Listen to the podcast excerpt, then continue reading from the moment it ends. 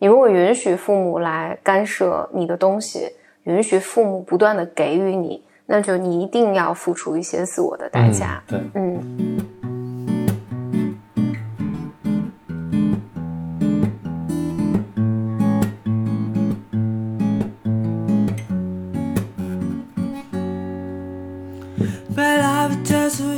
Welcome to another episode of Blow Your Mind，两个人的公路播客。大家好，我是峰哥，我是简黎黎。这期 BYM 我们又恰饭啦。这次给大家推荐一个来自新西兰的鞋的品牌，叫做 Allbirds。他们的呃鞋子有三个大的特点，他们非常的舒服、环保，而且设计非常的简单。峰哥应该是在国内呢，呃，比较早听说和开始穿 Allbirds 鞋的用户了。我最早听说 Allbirds 呢，是因为它在硅谷特别流行，还有一些这个 celebrity 也投了他们，就包括那个 DiCaprio 那个小李子。嗯，我我看到奥巴马有一张照片，也穿的是 Allbirds 的鞋。对，后来呢，就听说他们在北京开了实体店嘛。像我这个多少年也不会去逛一下这个亦庄鞋帽店呢，我就还慕名前往。到现在穿 Allbirds 鞋也穿了一年多的一个时间，最大体会就是确实真的很舒服。嗯嗯，我穿它这个鞋就确实不太想再穿其他的鞋了。嗯，并且特别方便。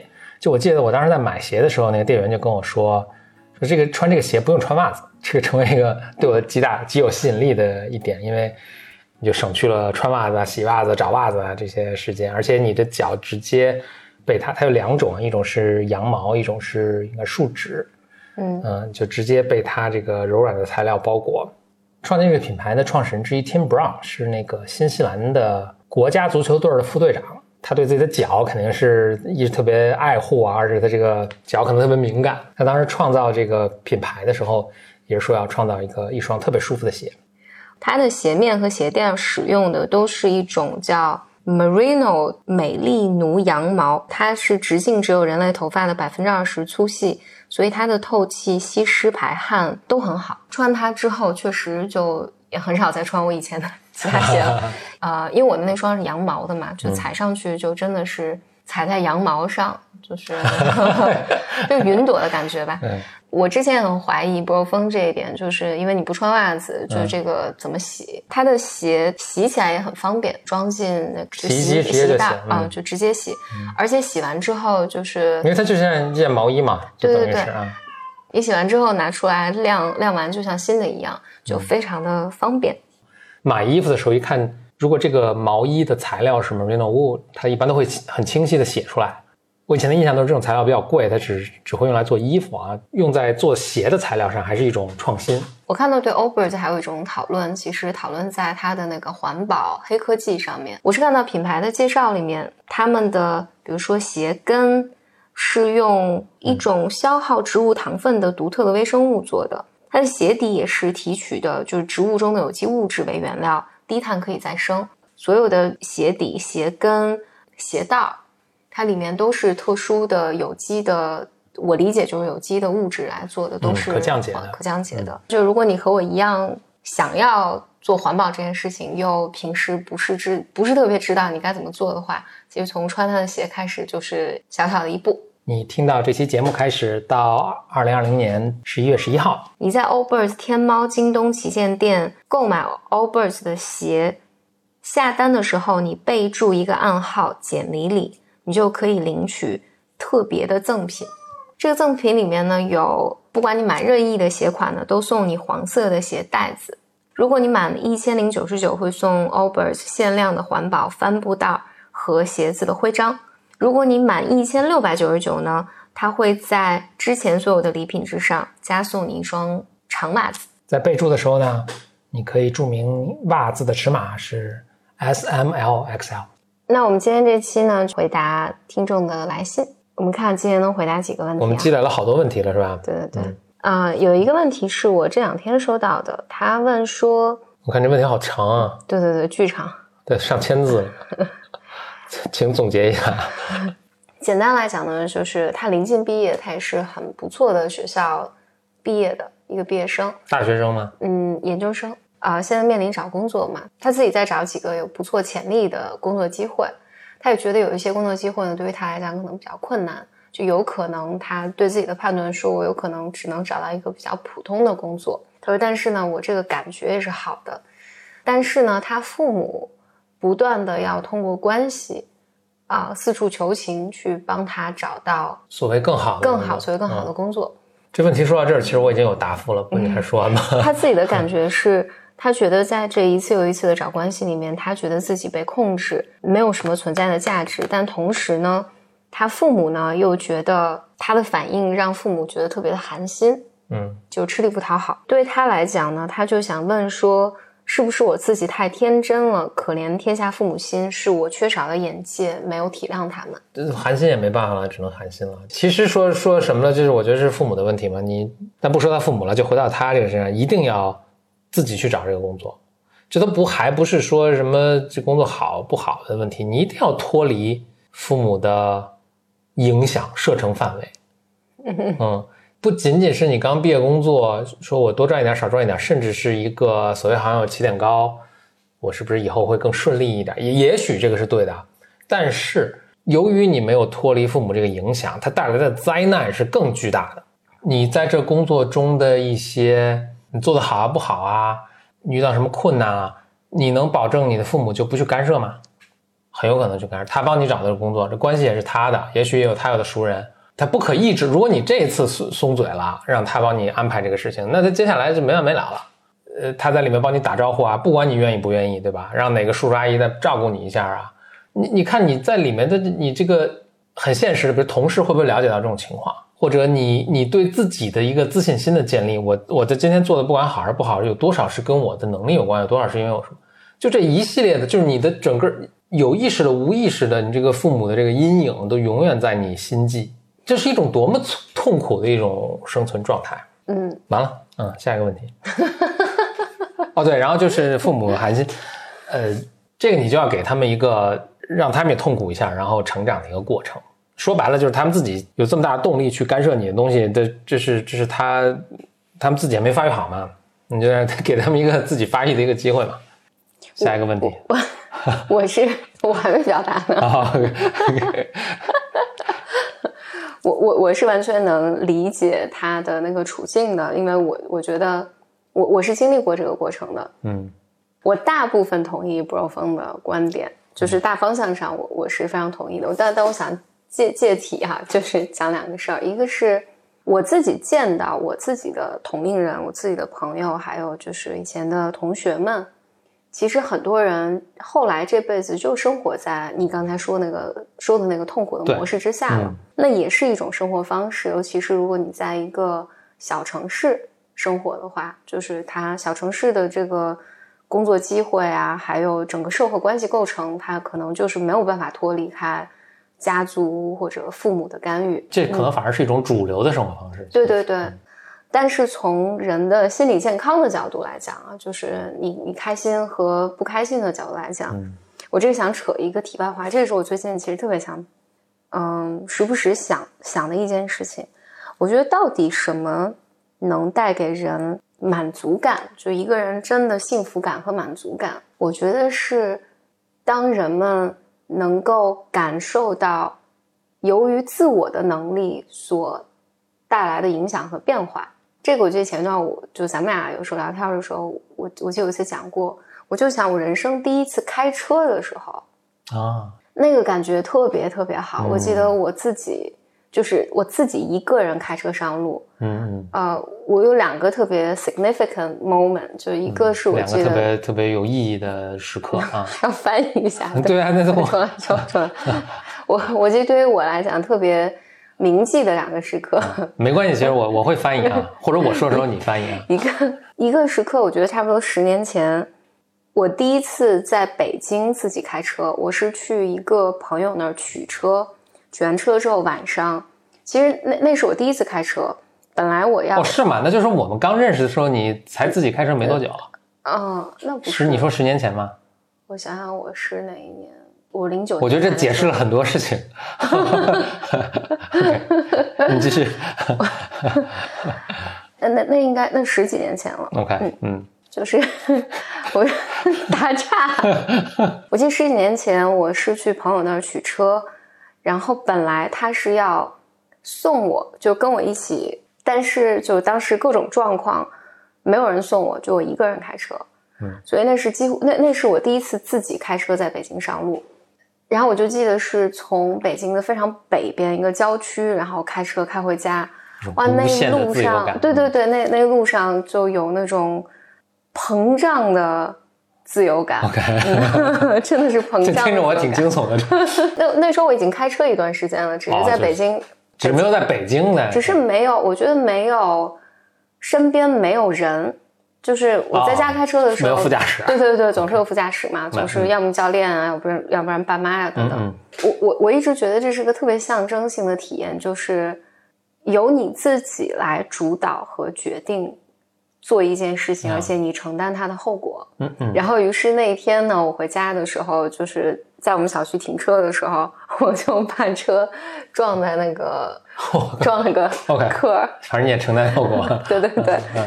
但是那是你特别有成就的成就感的一个体验，就这个成就感，不管它是大还是小，我觉得它都能使你对于你自己的那个认识扩展一些边界和疆疆土。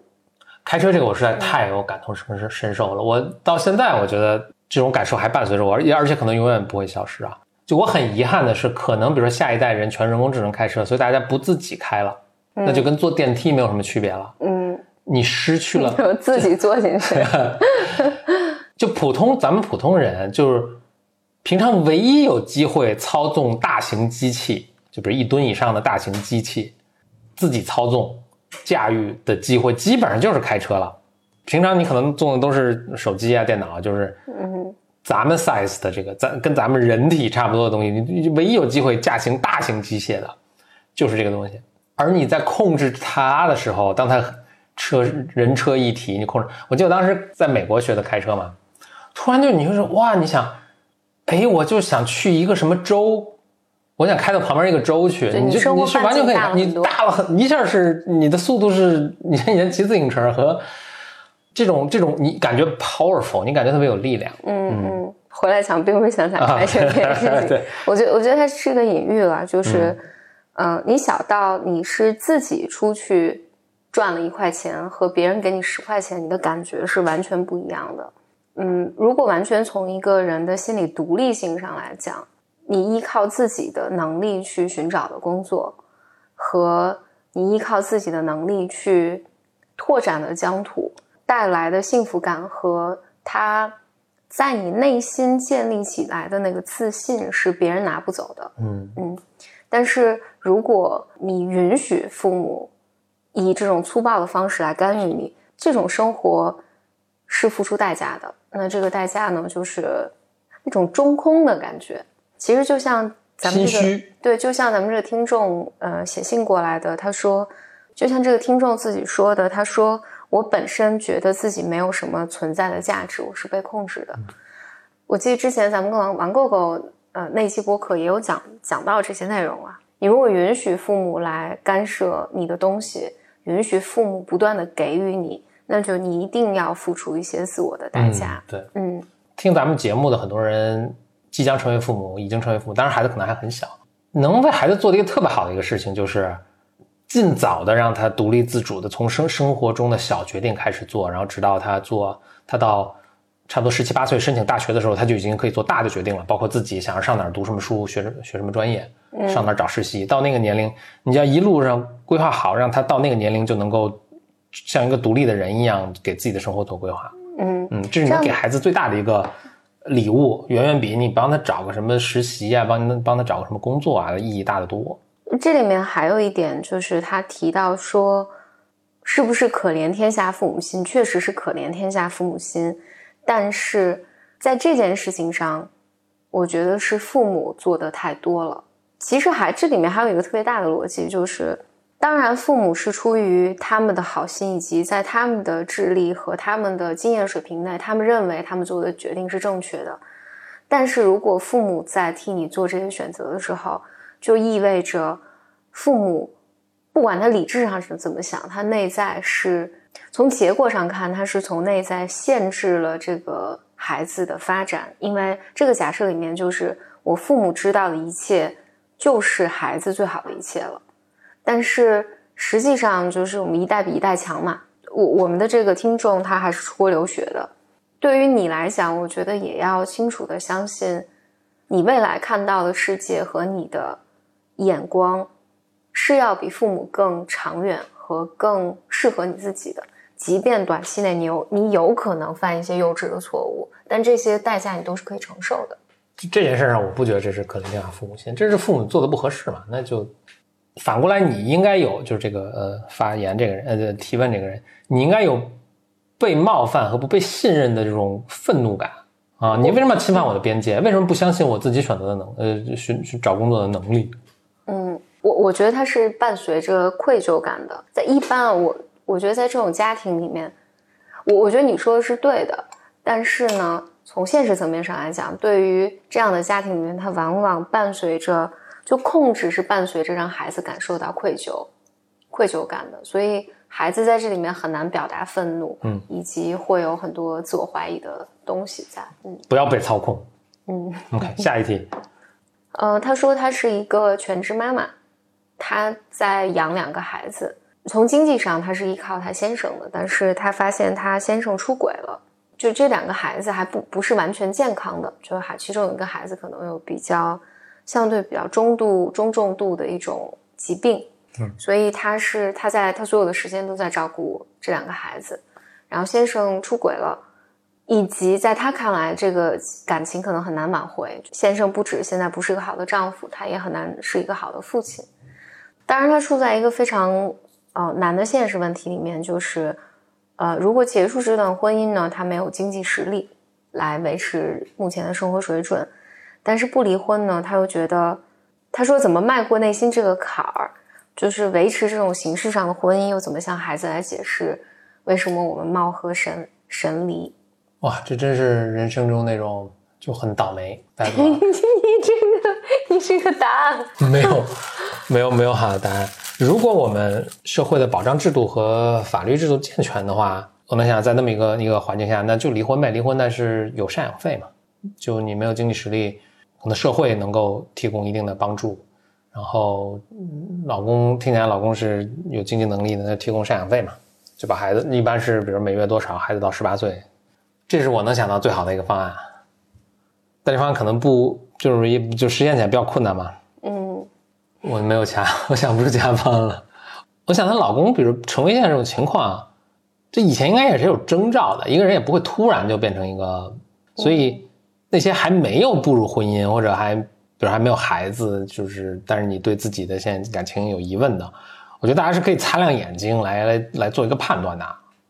判断啥？判断老公就就判断行不行嘛？就是你我我我前一阵还在微博上也发，我就是我就我是觉得大家如果有心里有疑问，对这种情况有对目前的这个状况有疑问啊，就就就要很慎重。哎，我我我我想借题发挥一下啊，我觉得我的回答可能不在这个问题上，不知道我不知道我下接下来讲能不能播啊？我就突然讲了，这不给后期剪辑造工制制造工作量吗？好，请继续。我现在越来越会觉得婚姻这件事情。对女性不公平。嗯，我我我我在很谨慎的说这个话，不知道是对女，我觉得对女性是很很艰难的事情。嗯，但是对男性，我不知道对男性是不是也有同样的，就是我没有看到的困难的部分。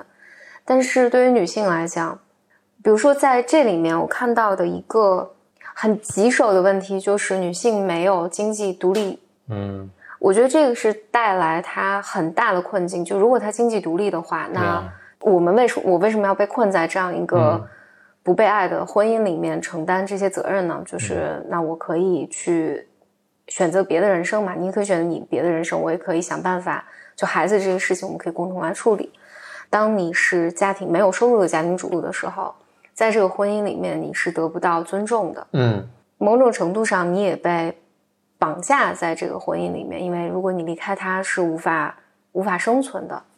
所以在这儿，你就不免想要给建议说，女性一定要有经济独立的能力。嗯，但是呢，我觉得这个困局在于，当一个女性要去经济独立的时候，她必然很难去满足家庭生活这个家庭的需要。对，嗯，当然这个社会也对就工作的女性其实是充满恶意的嘛，就是无论从薪酬，从你的。工作的被认可，还有整个大家对性别的这这些判断上来讲，这这个那天我们也有聊过，就是如果你如果是一个女强人，就你事业特别成功的话，又特别的不讨喜，就是整体上来讲，大家并不喜欢你。但是我我必须要说，就是那一个女生，你自己有很大的话语权，你有很多影响力，你有事业很成功的时候，其实你自己过得很爽。对，爱爱喜欢不喜欢对对对，但只是说。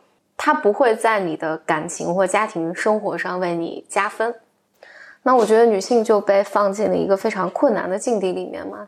就你的选择权和选择空间到底有多少？这是我真的是三十多岁才开始想明白的这件事情，或者才慢慢看清这件事情。就婚姻这个制度和体系，它究竟为什么存在？就是当你二十多岁的时候，反正当我二十多岁的时候，我想到婚姻啊、生育这些事情的时候，我觉得是理所当然的一个一个事情，就是所有人都这么走嘛，你也应该这么走，所以你你不会去质疑说，我是不是要踏入婚姻？但我站三十多岁再回头看的时候，我觉得，当你在年轻的时候，就怎么讲，婚姻这件事情是应该被更多的讨论的。哎，那现在年轻人就是很多讨论啊，并且大家就是做了很多不一样的选择。嗯，有有结婚生子的，有结婚不生子的，不结婚不生子的，有不结婚生子的，就所有象限都有了。现在就是有归有，但是，但你你你如果放眼望去，整个社会的主流文化还是你必须要结婚，尤其对于女性，你对男性要宽容很多嘛。你三十多岁没结婚，大家觉得哇，那你还是黄金单身汉呢。嗯，你要是四十岁还没结婚，你又事业有成，这叫什么？那你钻石王老五。我刚刚就说，你这是前提事业有成，这不是刷掉百分之九十 都不值。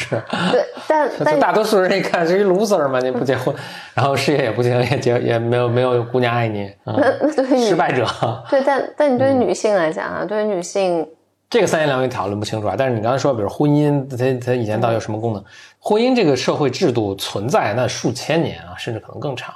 它适应的一个制度呢，还是一个农耕的一个科技特别落后，没有这种避孕设施，然后你一辈子见过的同性异性加起来可能的一两百号人的一个，你生活在一个部落非常孤呃非常孤立的一个村落的这么一个，那跟现在就是怎么说呢？就是它这个制度明显受现在很多东西的冲冲击吧，至少是。但它这个制度的设计本身存在本身。不见得是有意有人在这么设计啊，但它后面是有一些东西是，比如说一个孩子的成长需要，或者数个很多孩子的成长需要的社会资源太多了，远远不是一个人能够承担的。所以你们动物，比如一只猫，它怀孕了，它就都母猫自己带大几只小猫，当然也很辛苦了，所以我也经常帮助它们。但是呢，它是它父亲是基本上是不参与。就人类作为哺乳动物是非常非常独特的，它是雄性参与并且深度。深入参与这个后代的抚养，理想状态下，嗯，婚姻制度实际上是把这个东西 codify 了，把它作为一种制度强迫执行了。就你雄性真的必须要必须要这个参与子女的抚养，我猜是这样，就没有发展出这种制度的那些社会，它竞争不过那些发展出这种制度的社会，因为发展出这种制度的社会，肯定它培养的下一代数量质量都更有保障，所以肯定你你长远来说你干不过它。但是这种制度明显是到了现在，就是很多不适用的地方，以及受到极大的挑战。最后会怎么样？我觉得真是没有人知道。你像有效的避孕措施出现，可能才五十年。嗯，这个对一个物种来说是一个多么巨大的地震。嗯，你可以想象，就是如果自然界进化出这么一种，首先自然界没有进化出这样的一个能力，这个可能也说明一些问题。但自然界要进化出这么一种能，你能够自如的控制。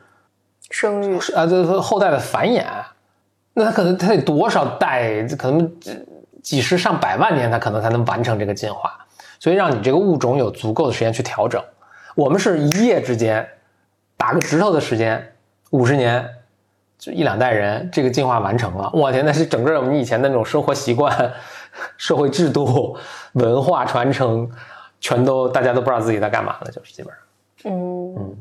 最后会怎么样？我真是也没人知道。希望我们人类作为物种有足够多的智慧啊，能够能够搞明白这个接下来我们应该做什么。嗯嗯，我我我其实是反对你最开始提的那个观点的。你说结婚前你要擦亮眼睛嘛？嗯，对吧？你大概是这个意思吧？整个过程中吧，但是你你越到后面回过味儿来，这个代价越大。我我我想表达的是，我觉得婚姻这件事情它本身就是特别特别艰难和困难的。嗯，两个人，然后你再有孩子的卷入，这个伴随着各方家庭的介入，婚姻这件事情，它就是很困难的一件事情。那岂不是就是就是要一一擦亮眼吗？我就跟你选这合我觉得伙人嘛你，，我觉得你是擦没用是吧？就对，无法判断我。觉得你是没有办法擦亮眼，因为你很难讲说说就是因为这个伴侣这个人他就是有恶意，或者他就是个坏人，他就是个渣男或渣女，所以他在这个时候他出轨了，他不负责任。但也有可能就是因为这个妈妈其实描述了一个我觉得很艰难的一个状况，就是孩子可能是呃生病的，就或或者你从一个家庭治疗的一个观点来看的时候，就是有可能丈夫的出轨只是这个家庭面临的问题中无法解决、表达出来的一个症状。我们也不知道这个丈夫经历过什么，有可能他真的是个渣男啊。就是因为说到这个具体的案例嘛，那当然我们很难判断了。但擦亮眼，就是如果全全民都擦亮眼的话，你至少可以减少这个发生的概率。比如说一个擦亮眼的一个，我擦亮眼是很笼统的一个意思，就是谨慎嘛。比如说一个谨慎的一个做法是晚婚晚育。我就不太赞成二十二三岁的时候结婚，你都你也没定型，你的伴侣如果也是这个年龄，也可能没定型。嗯，接下来会有什么发展？兴趣爱好有什么不一？这个这个太难了太难了。你要到三十二三岁，那我觉得是一个合理的年龄。嗯，就是你稳定很多，然后你没有足够多的时间来都更成熟对嗯，嗯你也更有阅历嘛，所以你对一个人的判断也就比较比较清楚。嗯那是不是大家如果都就更成熟一点时候，再决定这个婚姻这种 long term 这种关系，就稍微好一点点，就会好好一，就会还是我。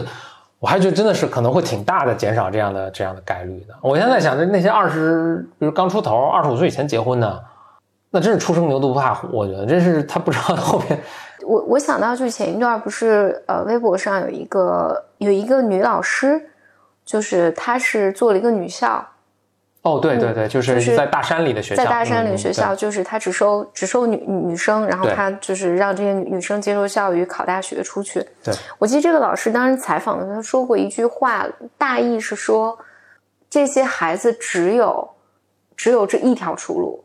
嗯我那个时候想，就我觉得我以前或者你再换五年前吧，我我听这个话是没有什么感觉的，我只是嗯觉得那你就是贫困嘛。但我后来想不是的，就因为他在大山里面，如果他不接受教育，他不不出来上大学，那么他将要面临的就是他要回去生育，嗯，他要回去可能烧水做饭嘛，烧生伺候水做饭对对对。下地种田，对对对，，你你就只能，而且你必须要生育，嗯。就是你你你在就是更更保守的这些地区，那对于这个女性来讲，真的还挺可怕的。尤其是如果大家都没接受过教育的话，你比如家暴啊，就这种也没人管嘛，嗯那真的是你会进入到一个特别糟糕的情境里面。所以那个时候，我觉得哇，这个是这真的是一件很很伟大的事情。嗯我之所以讲到这个是，我觉得尽管我们现在就年轻的时候，你面对的不是这样一个情形，就没有这么极端，嗯，但是呢，我觉得也没有比它好好太多。就是你是说在北上广城市里，大家就是一个更更温和一点的，它这个版本，对对对，因 因为它活不活？你看没法活了，因因为因 为就我是不是真的是这么想这个问题的？因为呃，如果你的经济不独立，那你真的就是赌，就你留下一个赌注，你在赌和你一起相处这个男性，他是否能够尊重你，以及某种程度上你还挑战了人性，因为可见的嘛，就是当你如果不和社会接触，对你真的就是。就他那时候，你如果真是个家庭主妇，你与世世界隔绝，然后你的世界就是这个在家的这么，那就是很困难，对，而就很危险。就是很危险，嗯而且，但是你作为家庭主妇，这又不是一个完全主动的选择，因为我觉得，但凡就包括我自己身边的朋友们，但凡如果家境优渥，男方的家境也优渥，其实大家就对女性，大多数传统的家庭会对女性有这个预期，就是你早早生育，然后你所有的精力应该放在家庭上。那对于女性来讲，你你真的是，但同时你在年轻的时候看起来这是一个蜜罐子嘛，有人养我，我只需要做我的，我只需要做自然呃要我做的事情就可以了。但其实你付出的代价你是不知道的，就是但是呢，我我我必须要说，比如说。因为我自己是晚婚晚育，就还没育嘛，就是年年纪也不小了，还没育。然后我是有我自己的工作的，但一样，我我会我会受到很多来自家庭的压力，包括我其实有时候见到我的朋友们，就是发小的朋友们，大家也会不断的问：哎，你什么时候生孩子？你该生个孩子，你不能不生孩子啊？等等等等等等。就是我一样会，包括我其实，在其他场合也会提到，就是大家会。说，哎，女强人是很可怕的呀，你你你不能这样，你不能那样，就是他社会仍然是要对我有很多的这种限制的。就是我年轻的时候，没有人告诉我婚姻是什么，或者没有人告诉我，我选择我怎样的职业发展道路，过一个什么样的生活，嗯，会意味着什么，会付出什么代价？嗯，因为年轻的时候没有 Blow Your Mind 这么优秀的播客内容去，在呃，确实是，比如咱们 Baimer 有一个群叫做。单身励志单身群，不就对，它就叫单身群单身群，但但其实是励志单，就就跟一般的单身群，大家都进去叫搭配嘛。但我们这个是进去，大家互相鼓励，哎，单身真好，什么单身一千三百六十天，太棒了，什么这样。励志 励志的单身群，励志单身群，嗯，以单身为为好，为为自豪，就至少在大城市里，你还就肯定有很多困难，是吗？但你有些选择，你还有个有个选择，就是说我。那就是那个我打赌什么这个这个婚姻会很幸福啊，这个什么，这太风险太大，那我就不赌这个了。因为我一个人生活，我能做到独立，还是相对可行的。大城市嘛，还是还是还是可以做，还可以做到的。我们周周围身边有很多嘛。呃，就是总结来说，人生很难，那男生也也挺难的。我就我就不借不借这个场合说了，我们换哪天找天再说，都确实很难。是，对我也觉得人生就很难。我觉得女女性是，当然男性一样了，因为大家都被卡在一个单一的角色上嘛。男性肯定有，在这个社会制度下，男性肯定有他非常痛苦的地方。嗯嗯，对这个，我我我自己也没有什么好的答案了，只只只能希望，我只能希望这个。听众他能有有人来帮你吧，就是有有更多的资源和和人手来帮你，然后使你能够去有一些独立的机会，经济独立的机会。嗯，我觉得经济独立在这上面是能极大的改善，就是你心理上的这个状况的。嗯，哎，所以大家在结婚前啊，我觉得还是要有一个共识，就作为女性说。不管我们生孩子或者什么，我是不能脱离这个社会的，并且丈夫是要支持你的。就哪怕我必我不是 full，哪怕我不是 full time 工作，但我比比如我有我可以有 part time 的工作，但我不能完全脱离这个社会。丈夫要支持你，那双方都要做出牺牲，就是这样。嗯，就不是不能说这个代价完全是由女性我自己来承担。嗯，男性你也得你也得承担。对，嗯，你也得分担家务，你也得怎么怎么样。这个如果不能达成一致的话，那就要很慎重。哎。我想讲另外一件事情啊，是但是跟这两个问题都有关的。这两个问题有一点点，有一个角度是相似的。当父母去跟孩子讲说：“你不要操心了，我给你找工作，你的工作没有我给你安排的好。”和特别传统价值观里面，因为我年轻的时候也也会被给予这样的啊所谓的诱惑，但其实是种冒犯。就是比如说，对方这男性说：“你不用工作了，我来养你。”嗯，或者我的家庭来养你，嗯，啊，我的父母来养你，你的父母来养你。这个词儿是我让我听着真是非常反感。嗯，就是养养养宠物吗？这是 养养。对，但但这个是在传统的价值婚恋市场上，好像特别受欢迎的一个。我可以经济上完全依靠男的，就是这个男的，就当然大家也也在这个里面对男性角色赋予了很强的，就是你必须要养家糊口嘛。你你要来养，如果你没有这个能力，那就你也没有生育的权利了。对对对，然后你要来给我买包，你要来给我买房，你要来给我买车，你要来养我，嗯，然后让我来生育，对吧？就这是一个看起来，因为在有一些价值观里，有一些主流价值观里会认为这是这个女生很享福，但实际上不是的，就像父母给你找工作一样，你将要付出非常残酷的代价。我觉得，嗯，但是一方面，我觉得你的内在很难觉得自己真的有价值，但另外一方面呢，就是生活未来就是会有更多的难题摆在你面前。这个养说的，你你刚才说的说这成为这是一种主流价值观，我是略有点意外的，因为我的那个生长环境，那当时还是其实当时女性工作，难道这就这么几年都变了吗？女性工作是非常主，妇女要撑起半边天，所有的家庭都是双职工家，双职工家庭。天哪，你看你的语言啊，全部是就是这是 expected，就是这是。预期就是你妈妈当然要工作，妈妈当厂长，当什么车间主任，就是双双职工家庭是社会标配。嗯，什么时候不是封建势力抬头？这这什么时候变成又变成又轮回到那种价值观？了就是解一夜回到解放前。我是这么理解的，虽然是双职工家庭，嗯，但是这里面有几个层面，一一一方面是双职工家庭，但是养育孩子的责任还是在妈妈身上。这是第一啊，对女性的要求变得更高。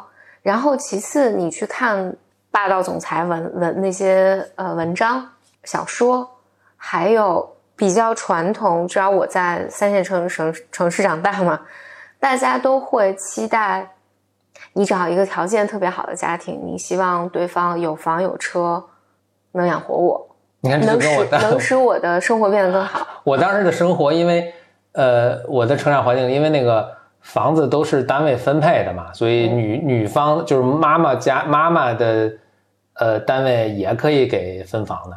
哎，对，当时怎么解决问题？就是妈妈单位分房还是爸爸？反正就是某一方如果分了，好像他就反正他有一套计算系统。你你你你脱离中国太久了，你你你你你非常脱离中国的现实情况。我意思说这个这个变化，但是我知道现在是什么情况，就只是说这个变化真的很快，那就这么二十年，或者它一直都没有变化呢？只是你生活在了一个中国非常小众的人群里面，但我觉得主流的中国社会还是还是对对男性有更多的爹味儿的需求的，就是你你要为我来负责，对对对对对，你要为我来负责。OK，今天回答了两个问题，你这你的问题都有点沉重，我天，都是而且无解。没有这这，那我我们只能借着这个楼来嗯讨论讨论了。其实这种这种生活很多了，就无论是大家在婚姻里面，不在婚姻里面。所以我现在就特别能理解很多 e r s 励志单身群，还还挺还挺火的，好像大家都争抢着要进。嗯，我我我也是，我知道我们有个单身群，然后后来我发现他们原来是励志单身群，我觉得还挺挺挺喜欢。我我那个朋友 m e r 说，哦，原来以为就是那种。普通的单身群就进去，大家互相 介绍对象，对对，介绍对 象啊，或或者匹配的这种。后来发现是励志单身，本来就不所以不想进。后来发现是励志单身群，不由得不由得进了想，不由产生了想进的愿望。要凭实力单身。就但我特现在特别能理解，我大家觉得这个风险太大，真的是风险太大。所以然后他自己其实生活的很快乐。我曾经有一度不还老也挺。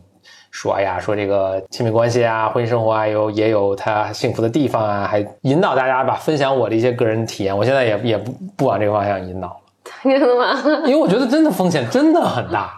哎，回来我，我就从这儿来结尾好了。嗯，怎么大家都进励志单身群？不不不啊！你不是推荐我看那个《我的一生略小于美国现代史》那本书吗？Catherine Graham 的就是上次上次你讲到书里面有个细节，就是说。以前这种男士、女士一起晚宴，吃完饭之后，女士都太太们都离席嘛，剩男性在桌子上来讨论公讨论国家大事，对对，其实就是吹牛，对吧？但是当这个 Catherine 她其实已经继承了王位了，就是他已经掌权了，对，他是霸道总裁了，已经。对对对，但是在吃完饭之后，太太们离席的时候，他也跟着离席，嗯。呃，然后有一次，他终于，他突然想，我为什么要离席呢？对吧？我也，我也，我也吹吹牛逼。所以他决定留下来，不和太太们一起离席，他留在这张桌子上和男性们一起来讨论事务。我在想，就这一个情境，当他第一次留下来的时候，当然对于他来讲是非常非常需要勇气的，以及智慧，就是我怎么和他们来斡旋，对吧？我我以什么样的姿态坐在这个桌子上？我是一个传统女性的身份，还是一个新女性？大家肯定也都很诧异，哎，对，什么情况？嗯，对我这我就是我想说的，我觉得，但是对于这个社会环境，就是对于这个桌子上其他男性来讲，对于他们也是极大的挑战。没有人面临过这个情况。当一个女士在场的时候，我们该。怎么吹牛，对吧？嗯，我们以什么样的姿态？我们和他是什么关系？嗯，那之后这个情境会发生什么样的改变？我我觉得这个其实某种程度上也是一个隐喻了，就这个社会结构开始发生变化，就双职工啊，女性能顶半边天啊，这个这个东西也就是不到一百年嘛，也就近一百年的事儿，女性开始有经济独立的能力，那它必然会改变很多。原有的这个社会结构和看法，大家对婚姻的看法，对我我自己要过一个什么样的人生，在这婚姻里面到底我要做什么，不要做什么，对于人类这个集体来讲，就没有人准备好了。就变化太快了，对，变化太快了，也没有人知道该怎么办。当有更多选择出现的时候，我觉得现在我们应该是还处在人类文明的一个非常初级阶段。嗯。我们刚刚知道，哦，我们以前旧的那个我们不想要了，但是新的到底是什么？我们到底应该怎么处理这些身份上的冲突啊？怎么过好我们自己的生活？我觉得我们现在是没有答案的。好，谢谢收听本期的 Blow Your Mind，欢迎大家在微博上关注两位主播简里里和 BYM Bro 风。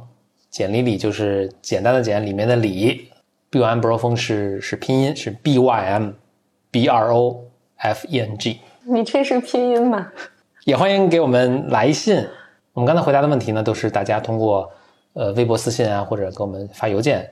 我们的邮箱是 b y m club at outlook 点 com，b y m c l u b at outlook 点 com。我们下次节目再见，拜拜。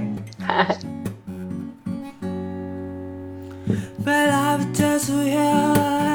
dollar,